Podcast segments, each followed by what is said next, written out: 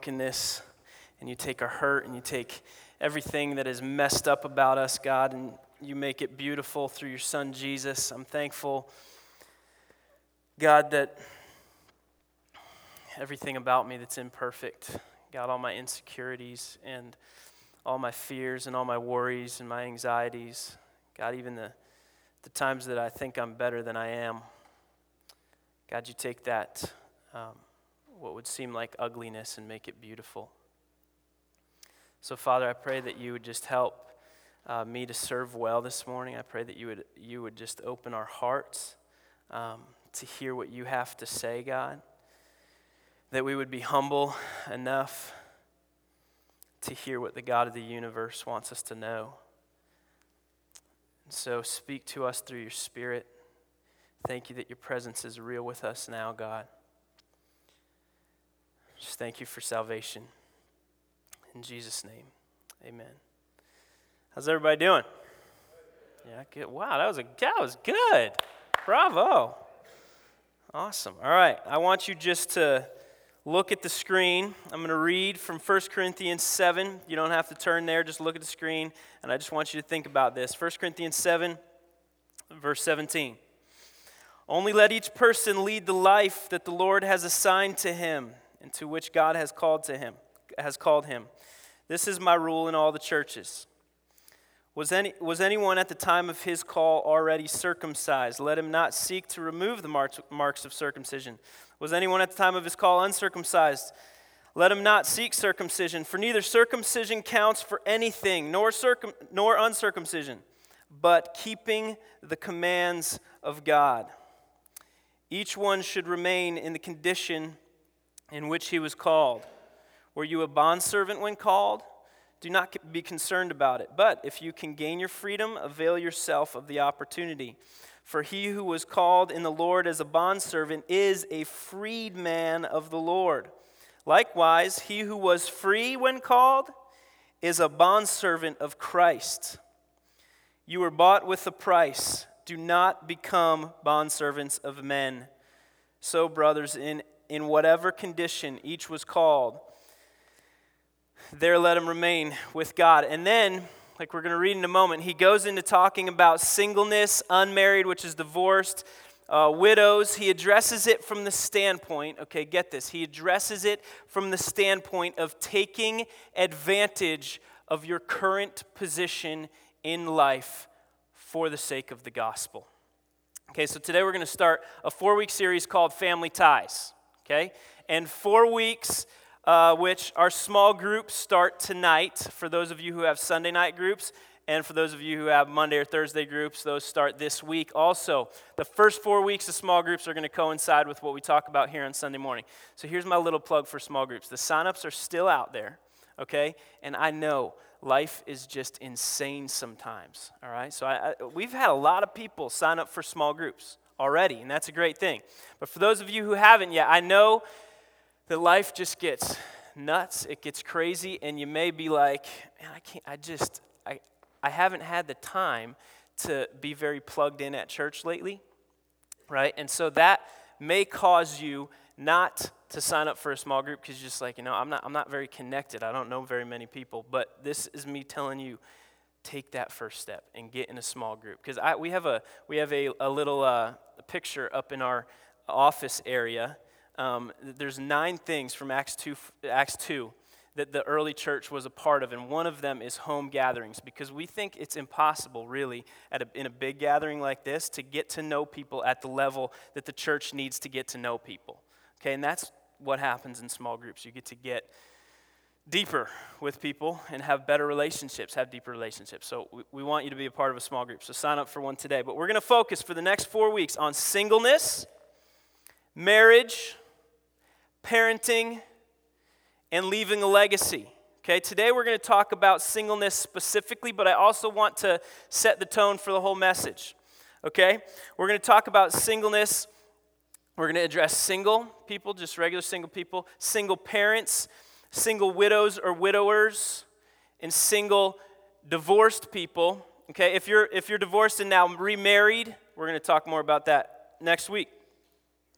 But what I don't want to happen is if you're not in the position of life that we're talking about currently that week, right?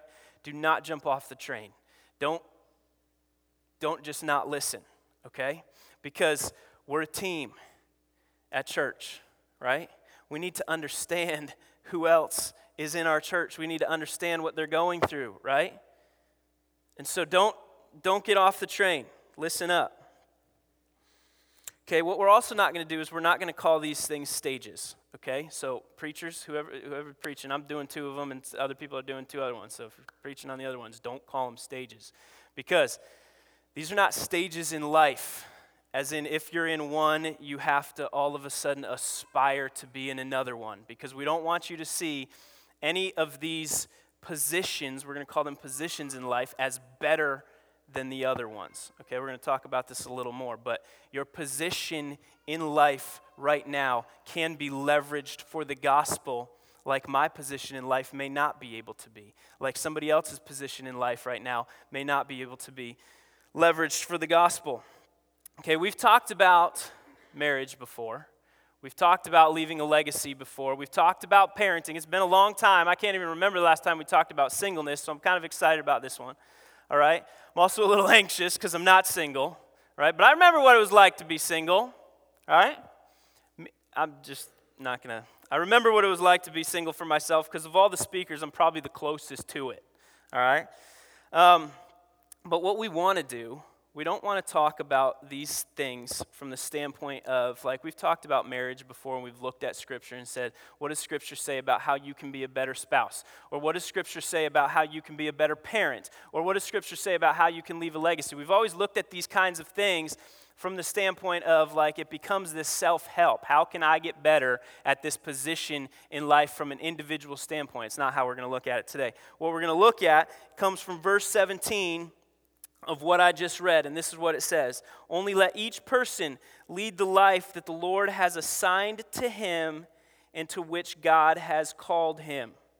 Here's what I mean by that whatever position you are in in life right now, it is only a means to an end for the gospel. Whatever position in life you're in right now, it's only a means to an end for the gospel. So I have one point, okay? I'm going to break my rule a little bit and give you two parts of that one point, okay? So I'm going to, I'm going to give you a question to answer and then a statement. We're going to focus on that statement for most of the time. But here's the question, okay? And as I ask this question of myself, you all need to put yourself in the I in this question, okay? We've got to answer this question. Am I willing? To pursue God and surrender to Him no matter what. Like, whatever position I am in life, if I'm single and I really want to be married, right? If I'm a single parent and I really want a spouse, if I'm married and my marriage is struggling, right? If I'm married with kids or without kids, whatever position you are in life, am I willing to pursue God and surrender to Him no matter what? And the answer to that becomes this statement God's call on us always holds the most gospel reward. You get that?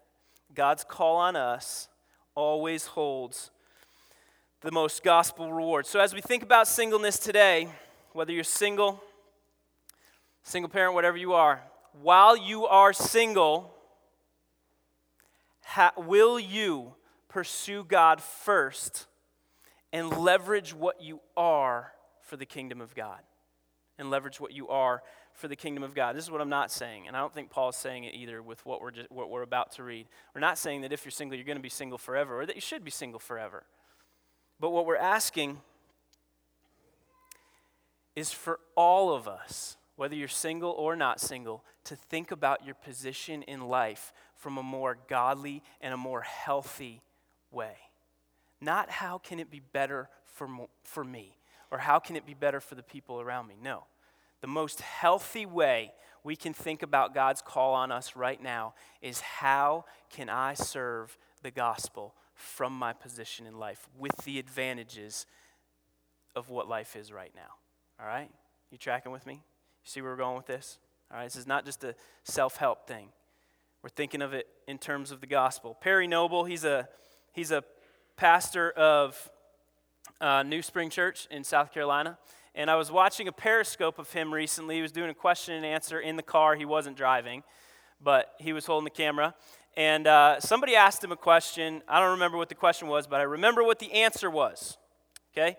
And his answer was this it was about singleness and getting married, and if you want to get married or not get married, whatever. He said this If you want to get married just because you hate being single, don't. Don't do it.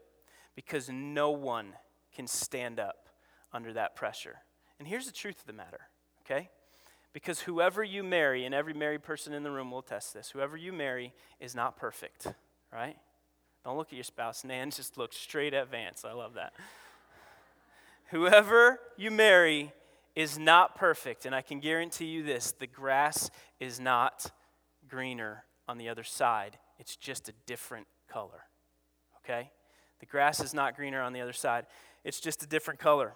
The joys are there in marriage, but the struggles are there also, and they're just different. Okay? They're just different. So let's dig in to 1 Corinthians chapter 7, going on to verse 25. All right? You can, you can turn there, you can watch on the screen, or go on your iPhone or whatever, or, your, or whatever phone you've got. Read along. 1 Corinthians 7, verse 25. Now, concerning the betrothed, I have no command from the Lord, but I give my judgment as one by, who, who by the Lord's mercy is trustworthy. I think that in the view of the present distress, it is good for a person to remain as he is. Are you bound to a wife? Do not seek to be free. Are you free from a wife? Do not seek a wife. But if you do marry, you have not sinned. And if a betrothed woman marries, she has not sinned. Yet those who marry will have worldly troubles. And I would spare you of that. This is what I mean. The appointed time has grown very short. From now on, let those who have wives live, as though they had none. And those who mourn as though they were not mourning, and those who rejoice as though they were not rejoicing, and those who buy as, as though they had no goods, and those who deal with the world as though they had no dealings with it. For the present form of this world is passing away. I want you to be free from anxieties. The unmarried man is anxious about the things of the Lord, how to please the Lord. But the married man is anxious about worldly things, how to please his wife. And his interests are divided. The unmarried man, the unmarried or betrothed woman, is anxious about the things of the Lord, how to be holy in body and spirit. But the married woman is anxious about worldly things, how to please her husband. I say this for your own benefit, not to lay any restraint upon you, but to promote good order and to secure your undivided devotion to the Lord. If anyone thinks that he is not behaving properly toward his betrothed, if his passions are strong and it has to be, let him do as he wishes. Let them marry. It is no sin. But whoever is firmly established in his heart, being under no necessity, but having his desire under control, and has determined this in his heart to keep her as his betrothed, he will do well. So then, when he marries his betrothed, he does well, and who refrains from marriage will do even better. A wife is bound to her husband as long as he lives, but if her husband dies, she is free to be married to whom she wishes, only in the Lord. Yet, in my judgment, she is happier if she remains as she is, and I think that I too have the Spirit of God. What did that just say? All right? Now, y'all like, should I be married? Should I get divorced? Should I get. I, I'm confused. All right. What we're going to do is we're going to go through five advantages that this points out to singleness. All right? But this is what I'm not saying, and this is what Paul's not saying either. I want to say it again. And just because you're single right now doesn't mean you're going to be single forever. It doesn't mean you should be single forever. But that while you are single, you make the most of it for the gospel. The big question is where's the focus? Where's your focus in life? Finding a spouse and getting married or pursuing God who can give you the perfect spouse, right? So, God's call on us always holds the most gospel reward. Remember that.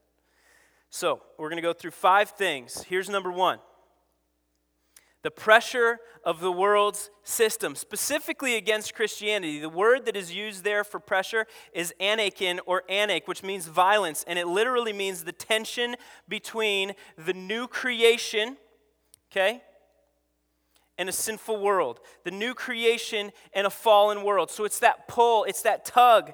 The difficulty and distress will come against those who follow Jesus. It will come against those who follow Jesus. And here's the deal me, as a married man with kids, I'm not now only responsible for my own spiritual well being, for my own pursuit of God, for my own physicalness, for my own sexuality. I'm responsible also for my wife's and for my kids while they're in my household, right? And this is a little more um, heavy a little more applicable to places in the world where people are being killed for the gospel, right? Because think about that. Think about this. If there is one thing in this life that could possibly make me question whether to stand strong to the end, it's going to be if someone threatens my family, right? If someone threatens my family for the gospel, the first thing I'm going to do is wonder if I should retaliate, right? Should I fight this? Biblical answer is probably not.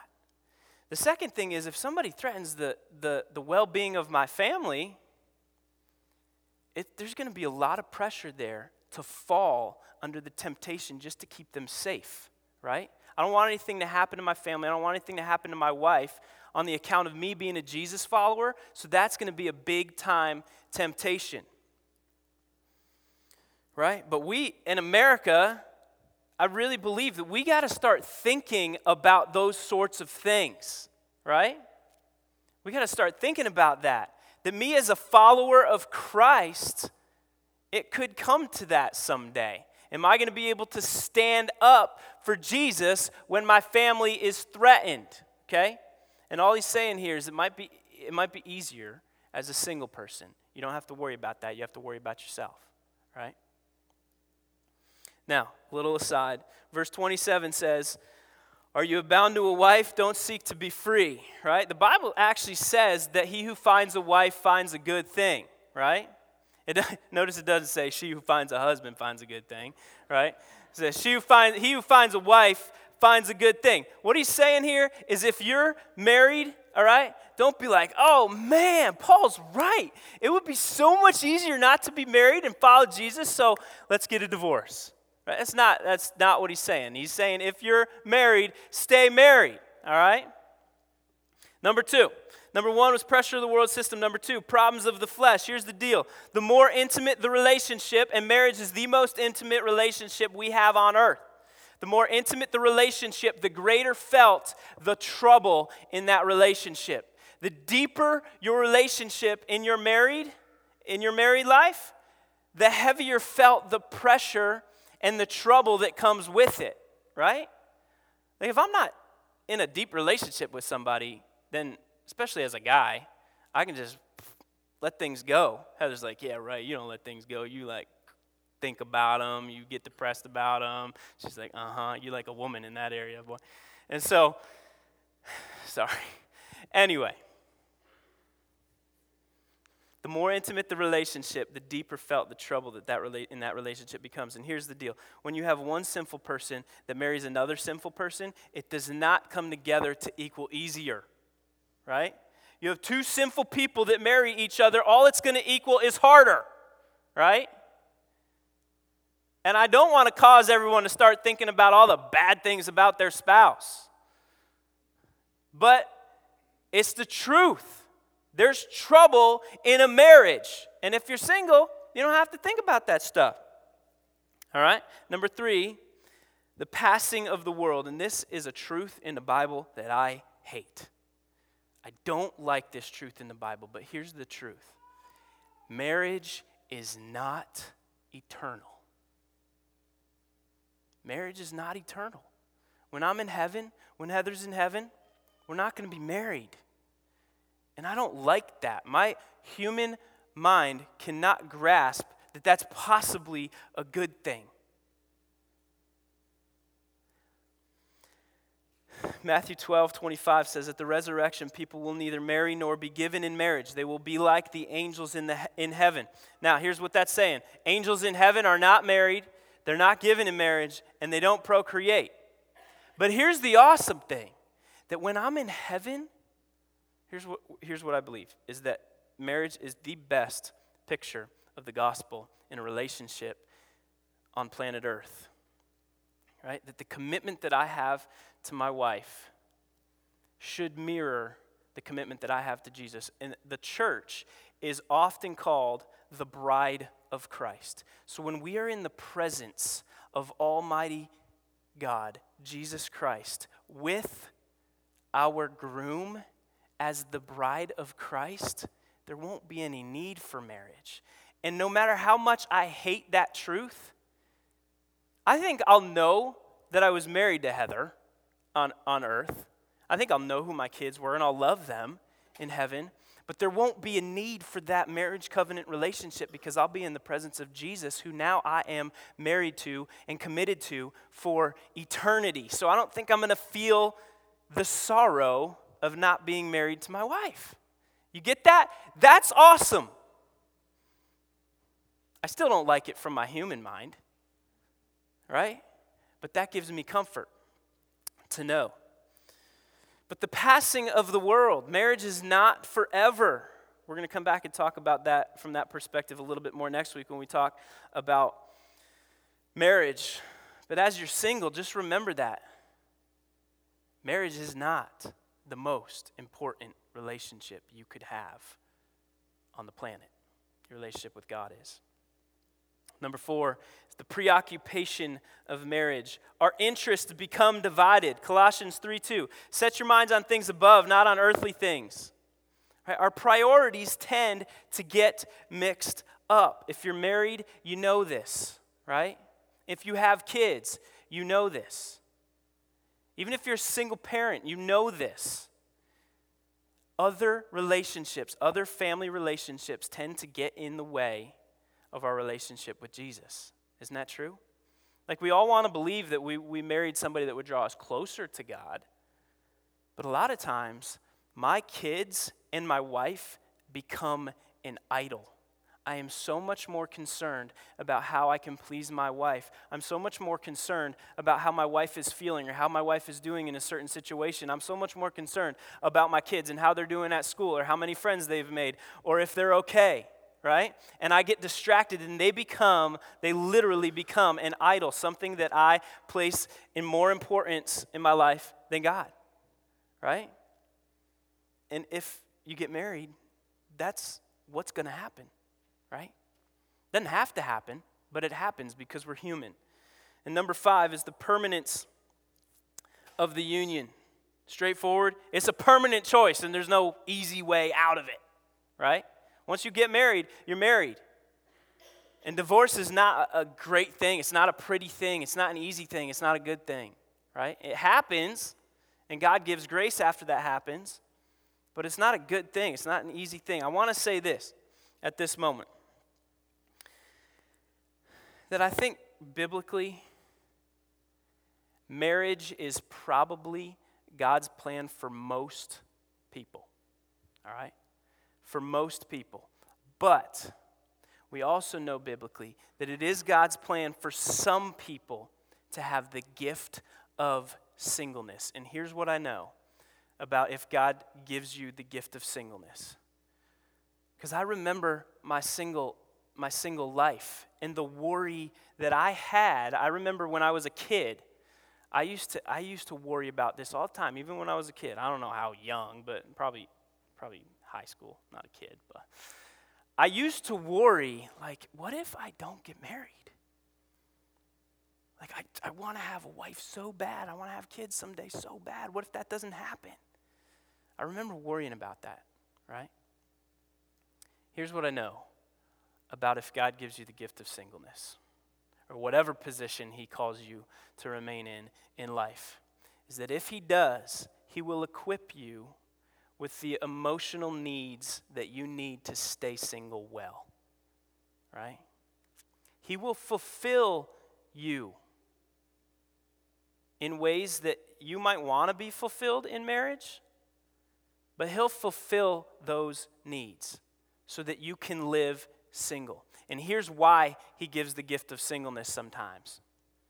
For all the five reasons that we just mentioned, but so that in your singleness, okay, so that in your singleness you can better serve the gospel.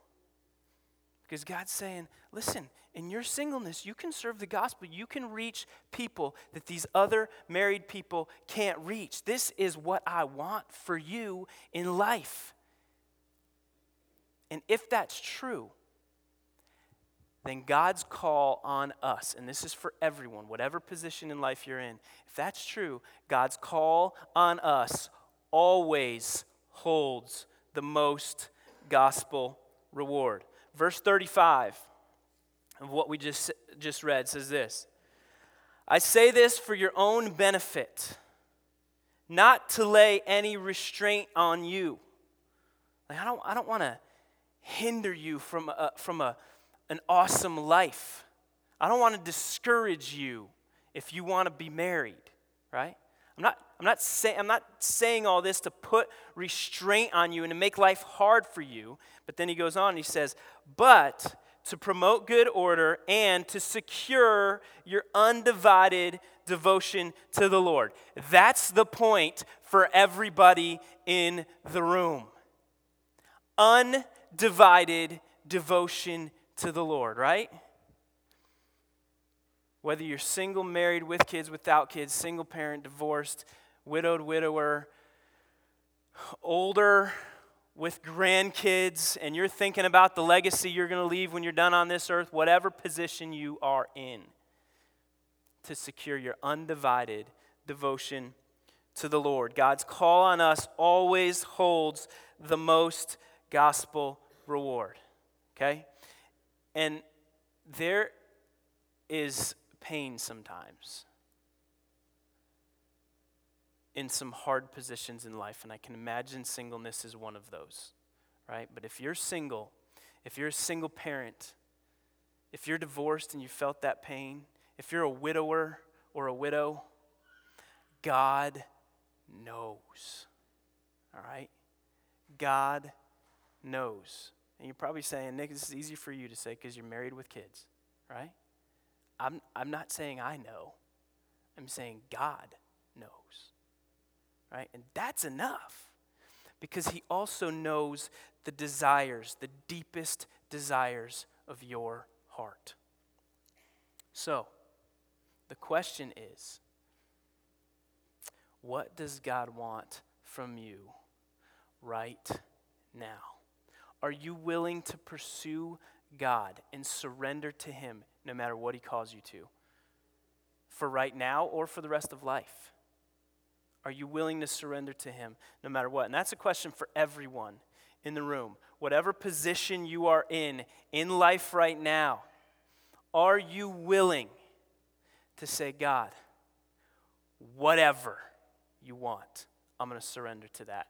And I want my position in life to be for the gospel. Because why? Because God's call on us always holds the most what? Gospel reward. That's right. I talked to Tim about this topic a couple weeks ago, knowing that it was coming up. And Tim's our worship leader for any new people. He was the guy singing right here. Um, Tim has a sister, she's single, right? And someday she would like to get married. But in her waiting, she has asked God, How can I best serve you? How can I best serve the gospel in my singleness? So she adopted a child. She chose to be a single parent for the sake of that child who needed a parent right? We're called true religion. What is that? To care for orphans and widows.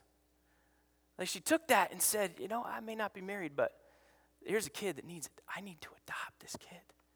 And so, for the sake of that child and for, for the sake of God's call on her, she adopted this child. Now, from what Tim said, I know she's, she wants to get married someday, right? She wants to have a husband. She wants to give this child a father, but she listened to what God was leading her to right now for the sake of the gospel. She didn't wait until all the conditions were perfect.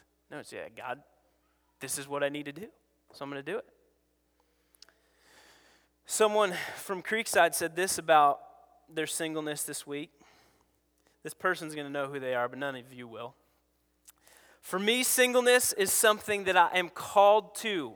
From a study that I just did, I realized that codependency is a struggle for everyone in my family. I want a relationship so bad. I've called out to God about this, and the answer I always receive is in time, and it's not going to be what you think it will look like. So, in the meantime, I'm calling out to God whenever my mind starts to wander in that thought process.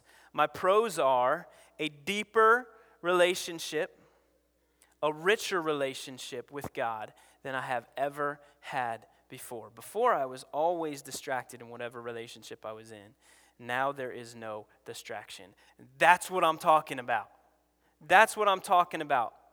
To see your current position in life and ask God how He wants to specifically use you for His gospel, for the good news that Jesus died for everyone.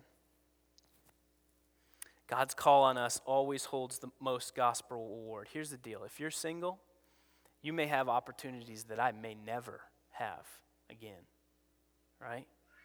If you're divorced and single, you can now, in God's grace, reach a demographic of people that I'll never be able to reach. If you're a widower or a widow, you understand pain and suffering like most of us never will.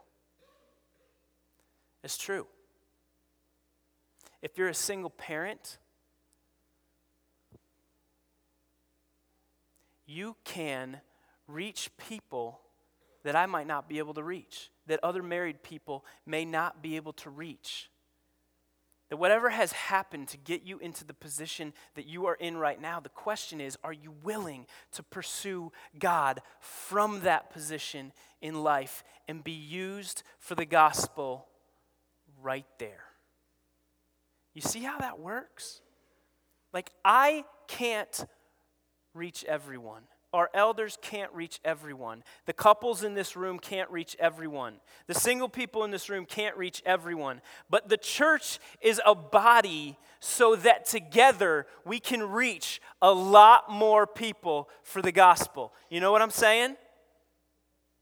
So if you're not single, encourage the single people. Don't, don't go up to them and be like, it's okay. You might not be single forever right? They'd probably be like, shut up, dude. You don't know what I'm feeling, you know? But what I am saying is, whatever position in life that you're in, encourage somebody else in another position in life and ask the question what's God calling you to? Who can you reach that I can't reach? Who could we reach together? Who can we evangelize? Who can we help? How can we minister to you? I don't understand your position in life. Help me understand. How can we reach more people? How can we reach more people? God's call on us always holds the most gospel reward. And that's why we're not all in the same position in life. You get that? If we were, we would reach one demographic. That's it. And we would understand nobody else. And we'd probably say stupid things to people in other positions in life because we don't understand. Right? We're a church. This is how it's supposed to be. I want to shift gears slightly here, but it fits together. We're going to worship together in a moment. We're going to take the bread and the cup.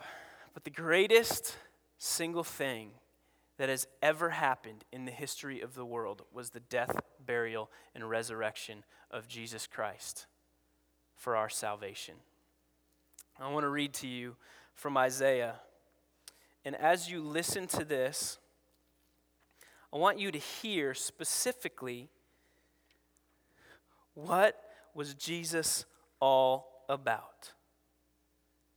What was Jesus' single minded, determining factor in his life while he was here on earth? Because the Bible says that he was fully God and fully man, that he was tempted in every way that we are, but without sin. But from these verses from Isaiah 53, I want you to just to listen and hear this was Jesus' heart for me while he was on earth. And what I want is this for this to set into perspective that your position in life is not the most important thing. No matter how painful it must be for some people and how joyful it must be for other people, it's not the most important thing in life. So just listen to this. He was despised and rejected by men, a man of sorrows and acquainted with grief. And as one from whom men hid their faces, he was despised and we esteemed him not. Surely he has borne our griefs and carried our sorrows. Yet we esteemed him stricken, smitten by God, and afflicted. But he was pierced for our transgressions, he was crushed for our iniquities. Upon him was the chastisement that brought us peace, and with his wounds we are healed. All we, like sheep, have gone astray. We have turned everyone to his own way. And the Lord has laid on him the iniquity of us all. He was oppressed and he was afflicted, yet he opened not his mouth. Like a lamb that is led to the slaughter, and like a sheep that before its shears is silent, so he opened not his mouth. By oppression and judgment he was taken away. And as for his generation, who considered that he was cut off out of the land of the living, stricken, for the transgression of my people. And they made his grave with the wicked and with the rich man in his death, although he had done no violence and there was no deceit in his mouth. Jesus was only ever concerned about the will of his Father in heaven, and that was our salvation. You get that? Jesus came to earth so that he could die for me so that my life could be bigger than than it could have been without. That my life could be full. That my life could be free. And so all of a sudden, my position in life, my marriage, my kids, they're only a means to an end for the gospel, right? And if I didn't have them, my singleness would be. The band's going to come back up. And I'm sure as a human being, Jesus, being tempted in every way that we are, yet without sin, he probably felt that he didn't get everything that he wanted out of life, right? But he was driven by his single pursuit of the will of his Father. God's call on us always holds the most gospel reward. So we're going to take communion together. We're going to remember Jesus because this is our salvation and this is what our focus should be. This is the mission. How can we reach more people together for the gospel? Right?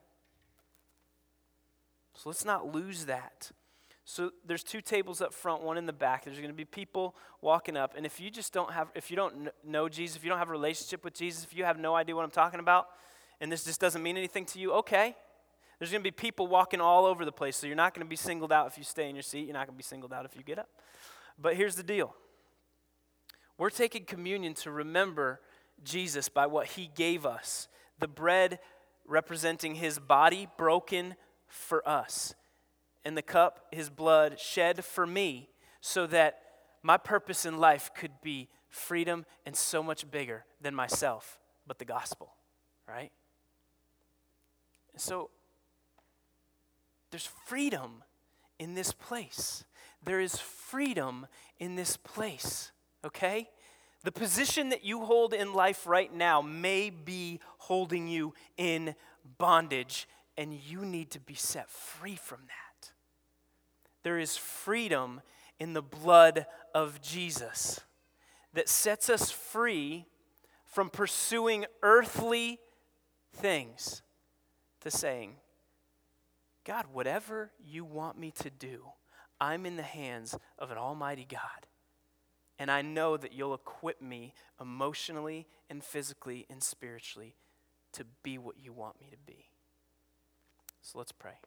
God, thank you for every individual in the room. Thank you for what you have called them to be. Thank you for single people in the room, God. If you've called them to marriage, uh, we're excited who you might lead them to marry. But God, every person in the room, we are excited to serve you, to serve the gospel where you have us right now. So as we remember Jesus, I pray that we would remember his single minded focus on earth, our salvation, that he lived to die so that we could be free. We love you and we need you. In Jesus' name,